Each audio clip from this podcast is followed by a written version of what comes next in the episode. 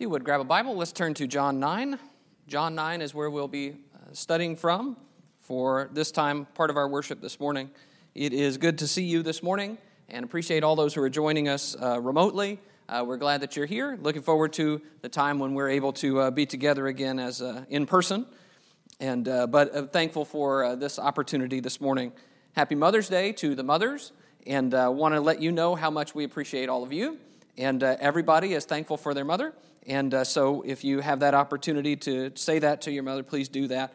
And uh, be mindful and thoughtful of those who uh, have lost mothers, and mothers have gone on, and uh, they're thoughtful of their mothers uh, today. But happy for that opportunity to celebrate uh, someone who's very important to all of us. Also, want to say I, have just been thinking about this this week. Um, when I've been coming to the building during the week, there's been more traffic and I assume that's because some things are opening up and people are going to work more. Uh, but I never thought I would be thankful for traffic.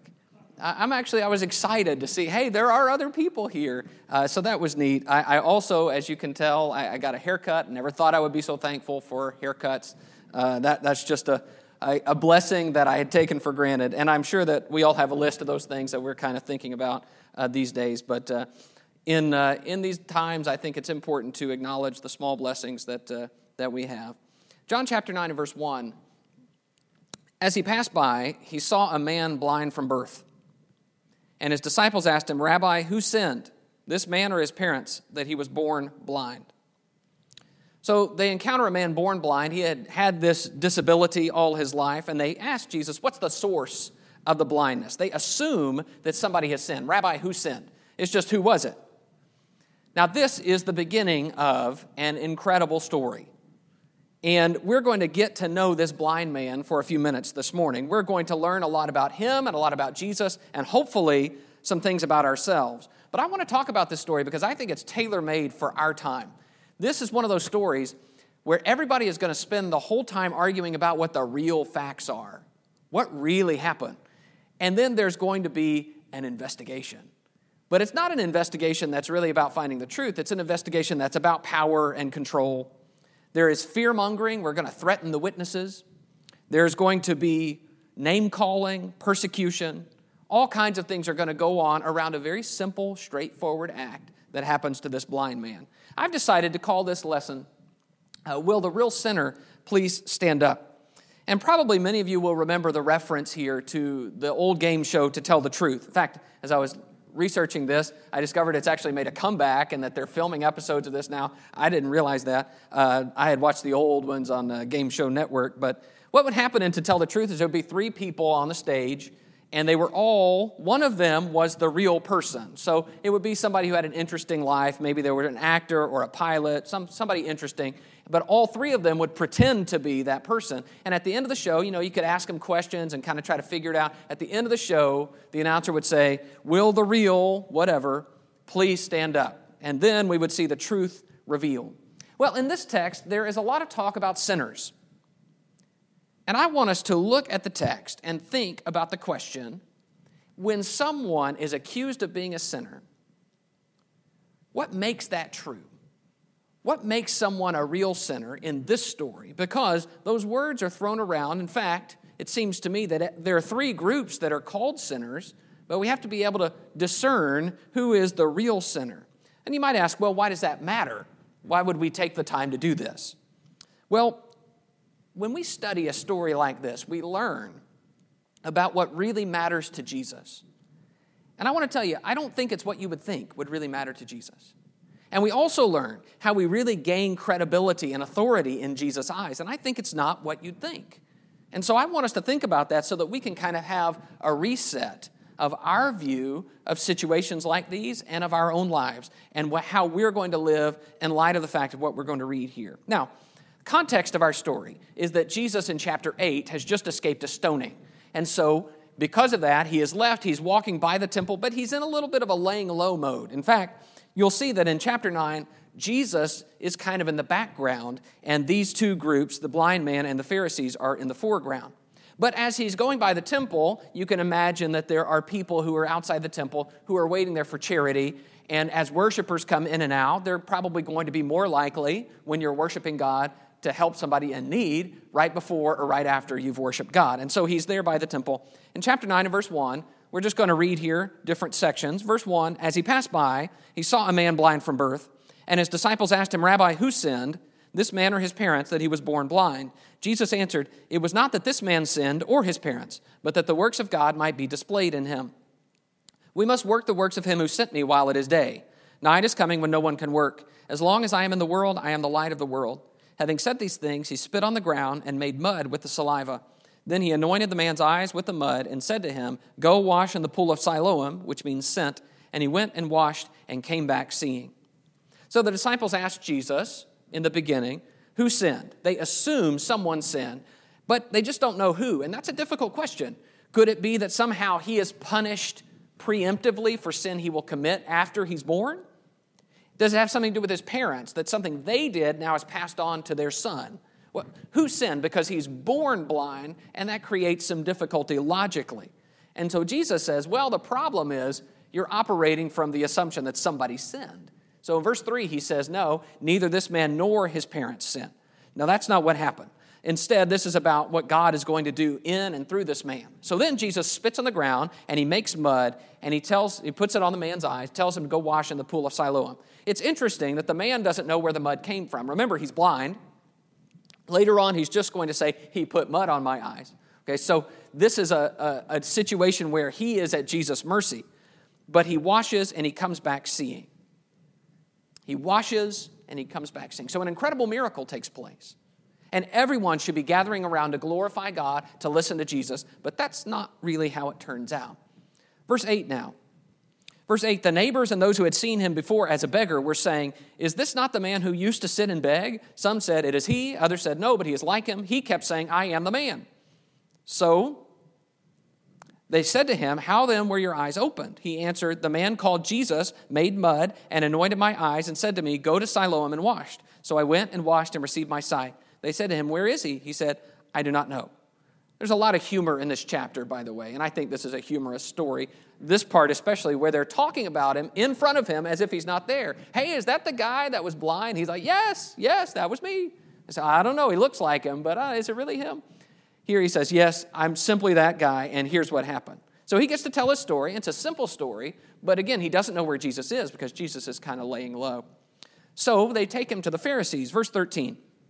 They brought him to the Pharisees. They brought to the Pharisees the man who had formerly been blind. Now, it was a Sabbath day when Jesus made the mud and opened his eyes. So the Pharisees asked again how he had received his sight. And he said to them, He put mud on my eyes, and I washed, and I see. Some of the Pharisees said, This man is not from God, for he does not keep the Sabbath. But others said, How can a man who is a sinner do such signs? And there was a division among them. So they said again to the blind man, What do you say about him, since he has opened your eyes? He said, He is a prophet. So the Pharisees, they bring him to the Pharisees probably because the Pharisees seem to have some kind of word out among the people hey, if anything's happening with Jesus, we need to know about it. So they bring the man to him. Uh, they've already clashed with Jesus about healing on the Sabbath. Back in John 5, he healed a lame man on the Sabbath, and now he's healed on the Sabbath again. So there's a division among the Pharisees. You see that in verse 16. Some of them say, okay, he can't be from God because he doesn't keep the Sabbath. I presume they are calculating just how much rubbing mud would constitute work. Okay, so there's some mud that would be okay, but then this is much mud, that's too much mud. We've, you've got too much mud, you're doing work. But other people are saying, well, wait a minute, if he's a sinner, how is he doing miracles? Sinners doing miracles isn't really something that happens. So which is he? Is he a sinner or is he from God? Well, they're not sure. So they do what people in any bureaucracy do. They say, Let's just ask for more information and not make any decisions. And so they do. Verse 17, they ask. Uh, so they said again to the blind man, What do you say about him? Since he has opened your eyes, he said, He's a prophet. Well, turns out that doesn't change anybody's mind. Let's get more information. So they call in his parents. Verse 18, the Jews did not believe that he had been blind and received his sight until they called the parents of the man who had received his sight and asked them, Is this your son who you say was born blind? How then does he now see? His parents answered, We know that this is our son and that he was born blind. But how he now sees, we do not know, nor do we know who opened his eyes. Ask him. He is of age, he will speak for himself. His parents said these things because they feared the Jews, for the Jews had already agreed that if anyone should confess Jesus to be the Christ, he was to be put out of the synagogue. Therefore, his parents said, He is of age, ask him. So I want you to notice that the last thing said in verse 17 is the idea he's a prophet. That's what the blind man says about him. So if we're going to investigate, maybe that's what we should be investigating. But instead, we're going to go backwards. We're going away from the truth in this investigation because they call in his parents just to see was he even born blind? It would really be a lot more comfortable for them if we could just say, oh, wait, this is a fake miracle. This didn't really happen. And so they say, well, let's call them in.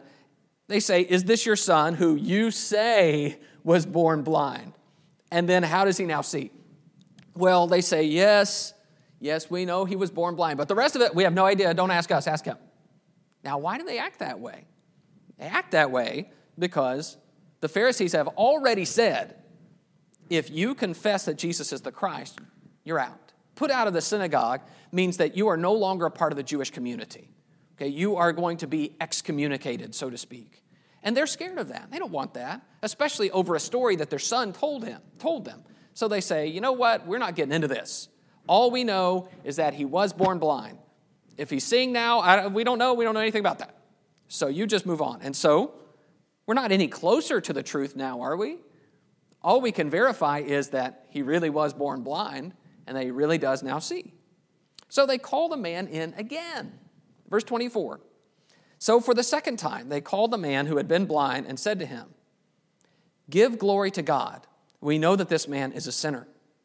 He answered, Whether he is a sinner or not, whether he is a sinner, I do not know. One thing I do know, that though I was blind, now I see. They said to him, What did he do to you? How did he open your eyes? He answered them, I've told you already, and you would not listen. Why do you want to hear it again? Do you also want to become his disciples? And they reviled him, saying, You are his disciple, but we are disciples of Moses. We know that God has spoken to Moses, but as for this man, we do not know where he comes from. The man answered, Why, this is an amazing thing. You do not know where he comes from, and yet he opened my eyes. We know that God does not listen to sinners, but if anyone is a worshiper of God and does his will, God listens to him. Never since the world began has it been heard that anyone opened the eyes of a man born blind. If this man were not from God, he could do nothing. They answered him, You were born in utter sin, and would you teach us? And they cast him out. All right, so they call the man in again, and this can safely be construed as a threat because immediately they don't ask any questions. They say, Give glory to God. We know this man is a sinner. That's verse 24. So they're willing to admit that there has been a healing. Well, that screen has gone blue, hasn't it? Okay. They're willing to admit that there's been a healing, but they say the man who did it does not deserve to be acknowledged. Let's not talk about who did it. Let's just say God did it and move on, which is a little bit uh, sinister. They have together concluded that the man is a sinner, so they say, You need to too. We know, verse 24, that this man is a sinner. There's going to be a lot of talk, by the way, about what we know in this little section. So the man says, Well, I don't know if he's a sinner or not. I don't know the details of Jesus' personal life. I know one thing I was blind, and now I see.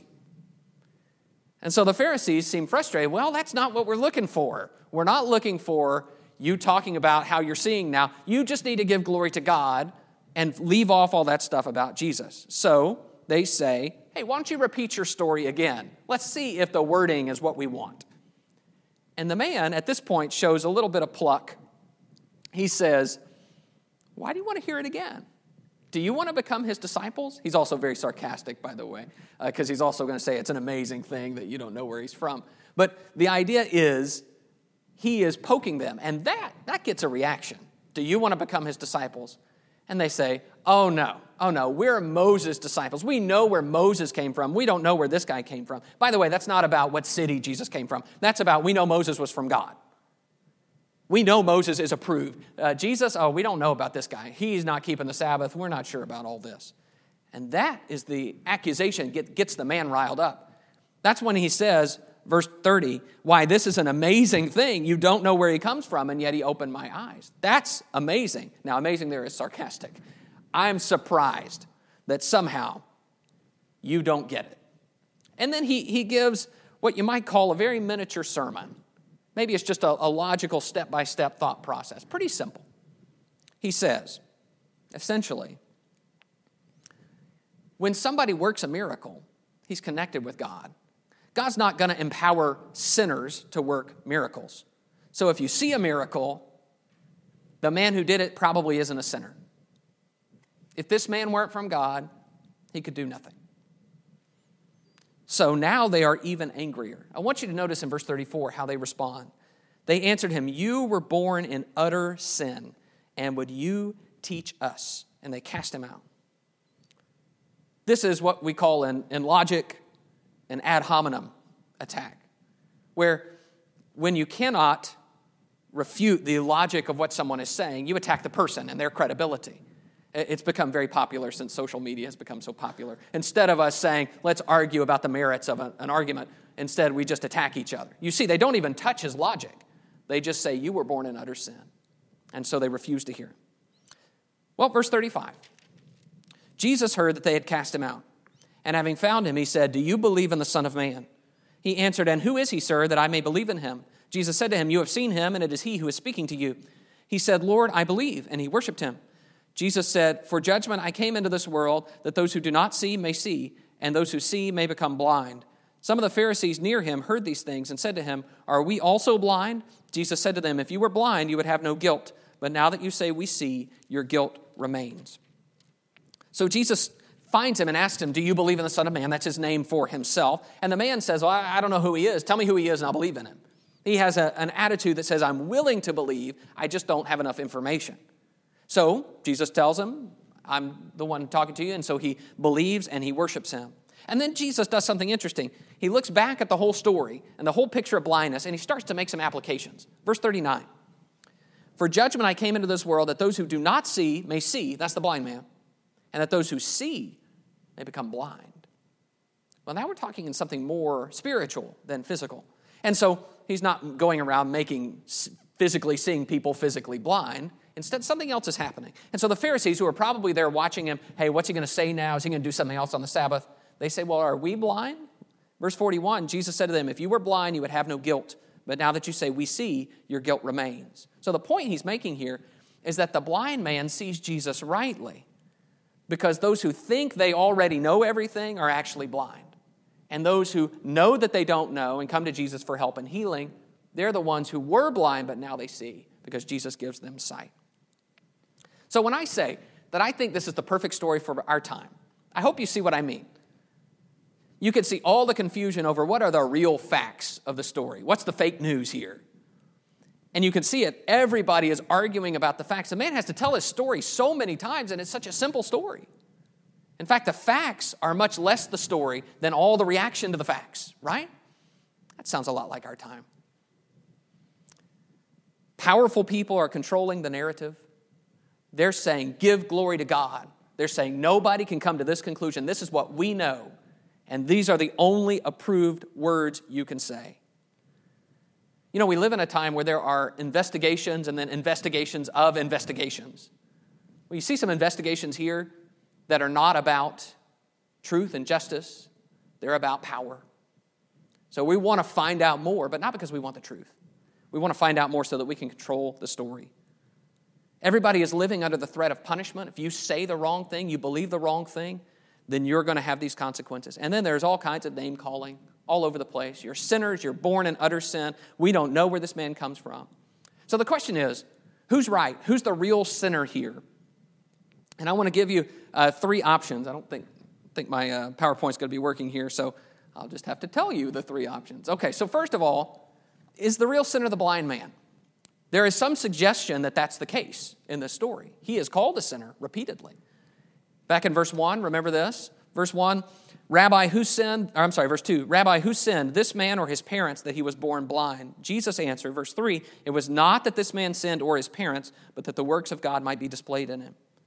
So he is blind physically, not because he is sick spiritually. That's their assumption. Jesus says, No, that's not the case. But then, verse 34, Verse 34 They answered him, This is the Pharisees, you were born in utter sin, and would you teach us? So they say, Not only were you born in sin, and that's the reason for your blindness, born in utter sin, completely sinful, but also you don't have any right to teach us because of how you were born. So they say you're a sinner, and that's the problem here. But I want you to see, Jesus contradicts the Pharisees about this. In fact, Jesus goes so far as to say that the blind man, people like this, are the reason I came into the world. He says that in verse 39. In verse 39, he says, For judgment I came into this world, that those who do not see may see, and that those who see may become blind. He came to give sight to the blind. And this blind man begins the chapter physically blind and spiritually lost. And yet, by the end of the chapter, he can see in both ways. And Jesus says, That's why I came. That's not the man who's the sinner. The disciples and the Pharisees may think of him that way, but Jesus does not. He's not the real sinner here. All right, well, there's some suggestion that Jesus is the sinner. That's the second possibility. Look in verse 16 with me. In verse 16, he says, Some of the Pharisees said, This man is not from God, for he does not keep the Sabbath. But others said, How can a man who is a sinner do such signs? He is not from God because, in their view, he does not keep the Sabbath. Now, I'm pretty sure that the rule about against working on the Sabbath does not really talk about miraculous healing. That miraculous healing is not part of anybody's regular job that they need to knock off every Saturday so they can worship God. Miraculous healing happens when miraculous healing happens because God's in control of that. But what's going on here is they can't fathom Jesus having a different view of the Sabbath than they do. If he was from God, he would think like we think. Because after all, we're trying to serve God. So he's got to do it the way we do it, or else he can't be from God. He must be a sinner. Now, at least some of the others are conflicted. You see that in verse 16, where some of them are saying, How can a sinner do signs like this? But I want you to notice how that, that uh, little voice of dissent disappears. Where initially there's a division, by the end of the chapter, there's no division among the Pharisees. They're all with one voice saying, Jesus is wrong. Verse 24 Verse 24 Give glory to God. We know that this man is a sinner. Now, the blind man says, Well, whether he's a sinner or not, I do not know. One thing I know that I was, though I was blind, now I see. Notice what they're arguing. They're arguing about whether Jesus, who has never sinned, is a sinner, which implies not just that he has done something wrong, but that he is continually living in rebellion against God. He is a sinner. Verse 29 we know that God has spoken to Moses, but as for this man, we do not know where he comes from. And the, again, where he comes from is not just a story about where he came from physically. And the man answered, Why, this is an amazing thing. You did not know where he comes from, and yet he opened my eyes. We know that God does not listen to sinners, but if anyone is a worshiper of God and does his will, God listens to him. Now, I know, and we've talked before about the idea of uh, does God hear the prayers of sinners and that kind of thing. And this, this text can be kind of ripped out of its context and used in that discussion. And, and that's in the Q&A. You can search for that and think about that. But I just want to say, when he talks about sinners here, he is saying people who live in rebellion against God are not God's tools to do miracles. That's not the way God works. And so if we see him doing miracles, we know he's not a sinner. So they're arguing about this because some see Jesus' miracles somehow as a sign that he's a sinner. So, the only shred of proof they have to accuse Jesus of being a sinner is that he clearly did a miracle on the wrong day. Did a clear miracle, can't deny it. Facts are clearly established, but he didn't do it on the right day. So he must be a sinner. So I think it's pretty obvious that Jesus is not the real sinner here, and yet he is accused of such repeatedly. So there's a third group, which is the Pharisees. Interestingly, nobody in the story labels the Pharisees as sinners because they're the ones doing the labeling, they're the ones doing the judging. It doesn't even occur to them that they might be the real sinners. They might be the goats of the story. They think instead their job is to judge just what exactly has happened and whether or not it's legit. So look down in verse 39 with me again. In verse 39, it says, Jesus said, For judgment I came into this world that those who do not see may see, and those who see may become blind. Some of the Pharisees near him heard these things and said to him, Are we also blind? Jesus said to him, said to them, If you were blind, you would have no guilt. But now that you say, We see, your guilt remains. So Jesus says, I've come for these kind of reversals to take the blind and make them see, to take the, the, those who think they see and make them blind. And verse 41 especially implies that when we refuse to acknowledge our guilt and our weakness, we're blind and we don't even know it. We look at others and we condemn and we criticize and judge them, but we never look in the mirror. And so our judgment is fatally corrupted. We are the real sinners. Even when we find other people to look down on, we are the ones at fault. So, will the real sinner please stand up? Well, the Pharisees are your real sinner. Everyone else in the story is falsely accused. All right, well, what difference does that make? All right, so we, we get to feel pretty good about we see jesus kind of vindicated the blind man you know we kind of get some uh, chuckle out of him dealing with these men. What difference does it make? I want to tell you three things that make a difference about this story. The first is it matters who is right about jesus identity who jesus is. Jesus and i want you to see how polarizing this discussion is. It's one or the other Jesus is either sent from God or he's a sinner. He's either empowered by God or he's a charlatan.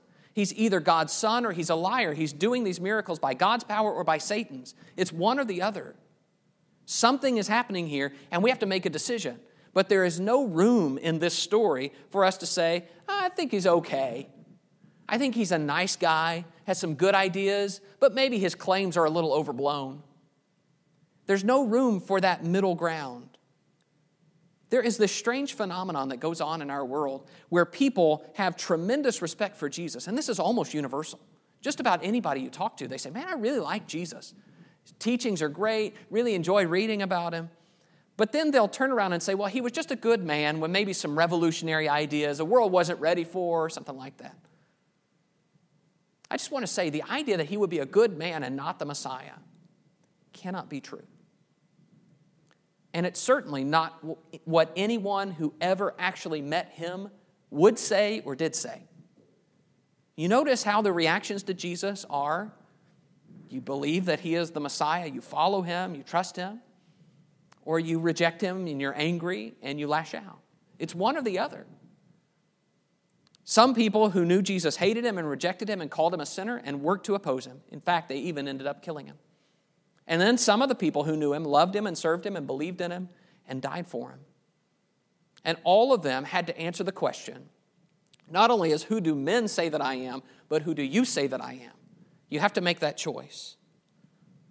I especially want us to stress there is no middle ground here, no, you know, lukewarm feelings toward Jesus. And if we try to have feelings that are just sort of in between, what's going to end up happening is we're going to lean toward rejection of Jesus.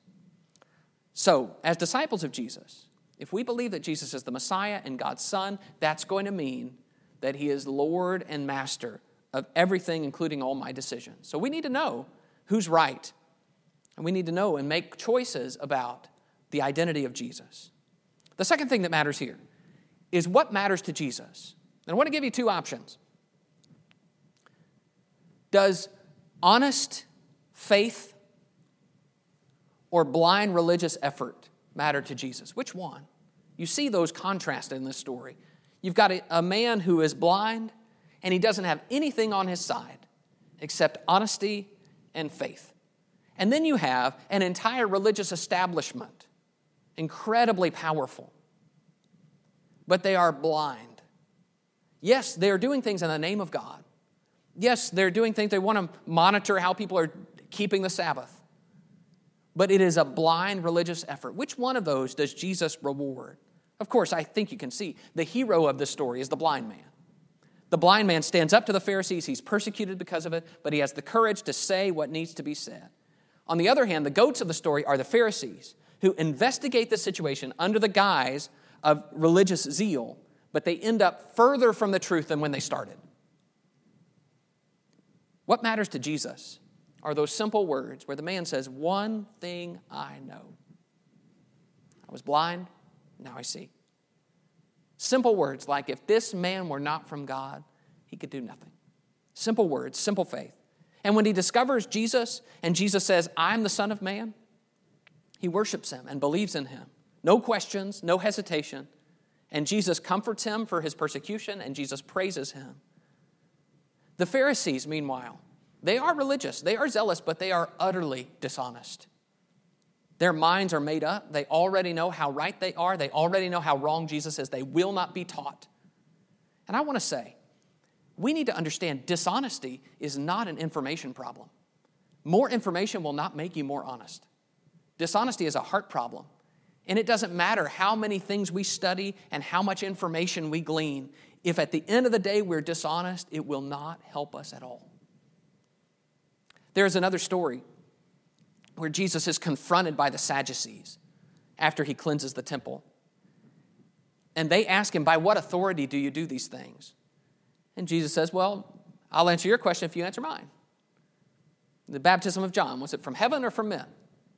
And you remember the, the Sadducees seem to huddle up. They say, Oh, well, if we say this, then the people will say that. If we say it was from God, then, then he's going to say, Well, why didn't you believe him? So we can't say that.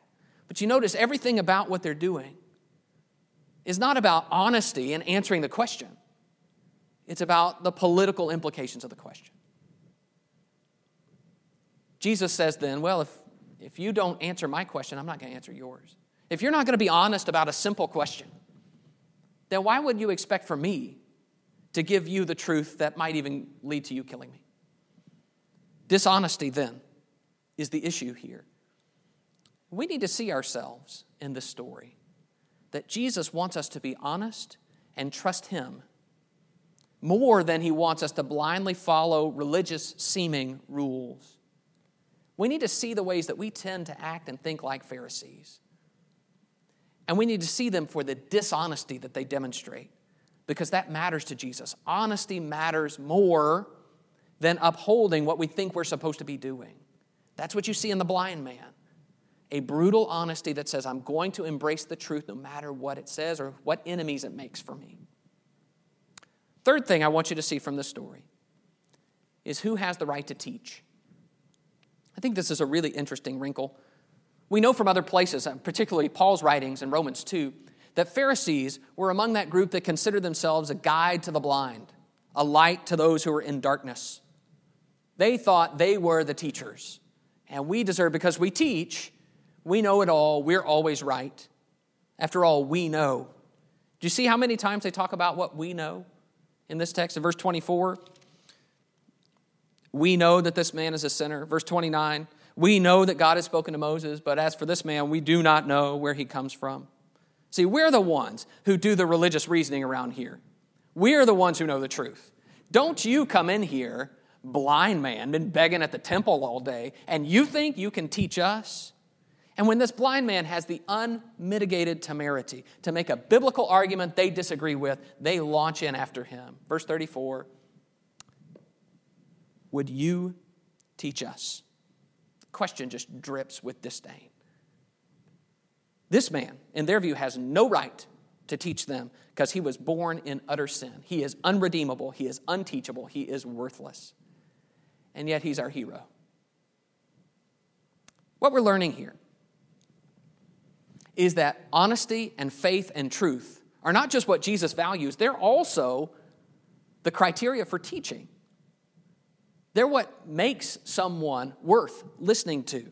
It's not about political power, and it's not about what other religious leaders say. It's not about whether we'll lose influence. It's not about where we were born or who we grew up with or whose feet we sat at.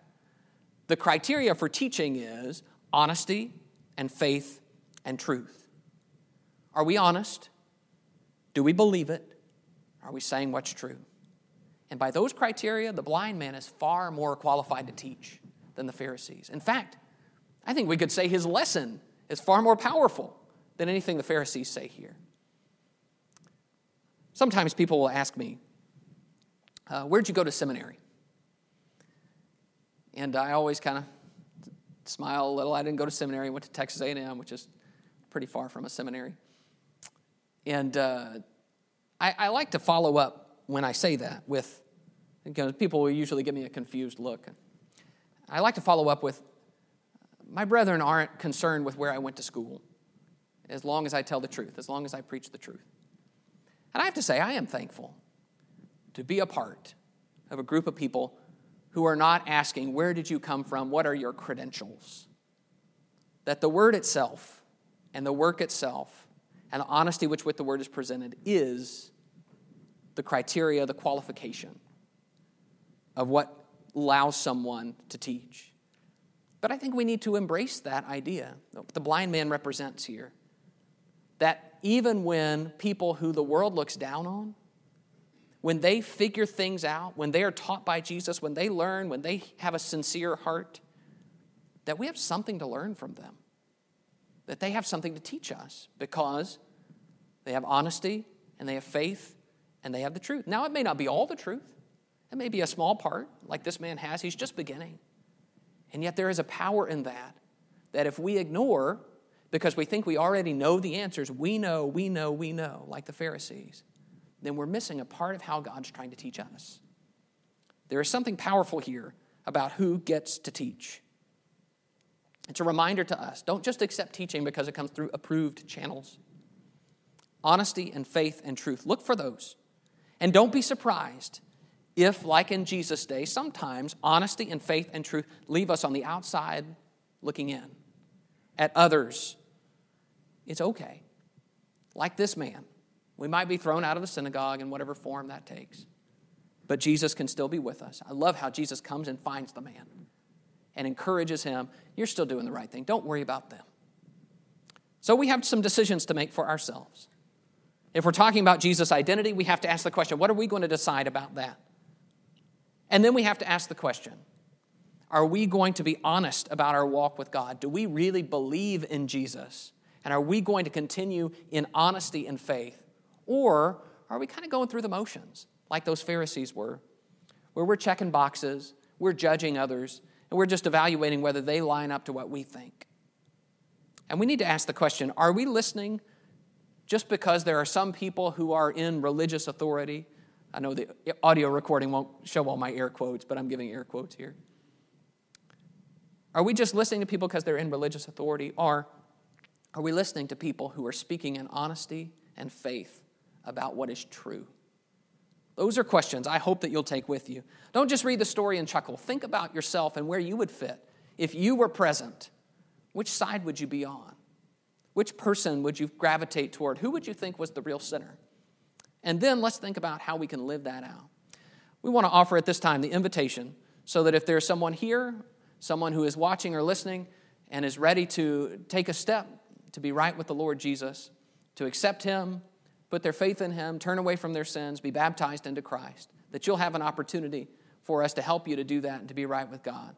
So I want to encourage for those who are watching online or watching in some other format, listening in some other format, to please reach out to us if there's some way we can help you to draw closer to the Lord. Somehow you have questions about something that has been said or something that you have studied and, and you're wondering, what do I need to do to become a Christian or how do, where do I go from here? We'd love to hear from you. Just check on the contact form on our website. We'd love to hear from you and reach out and uh, we can be in touch with you about that. But if there's someone here in the building this morning that is ready to take that step and needs us to work with you or do something for you, please come right now as we stand and sing to encourage you.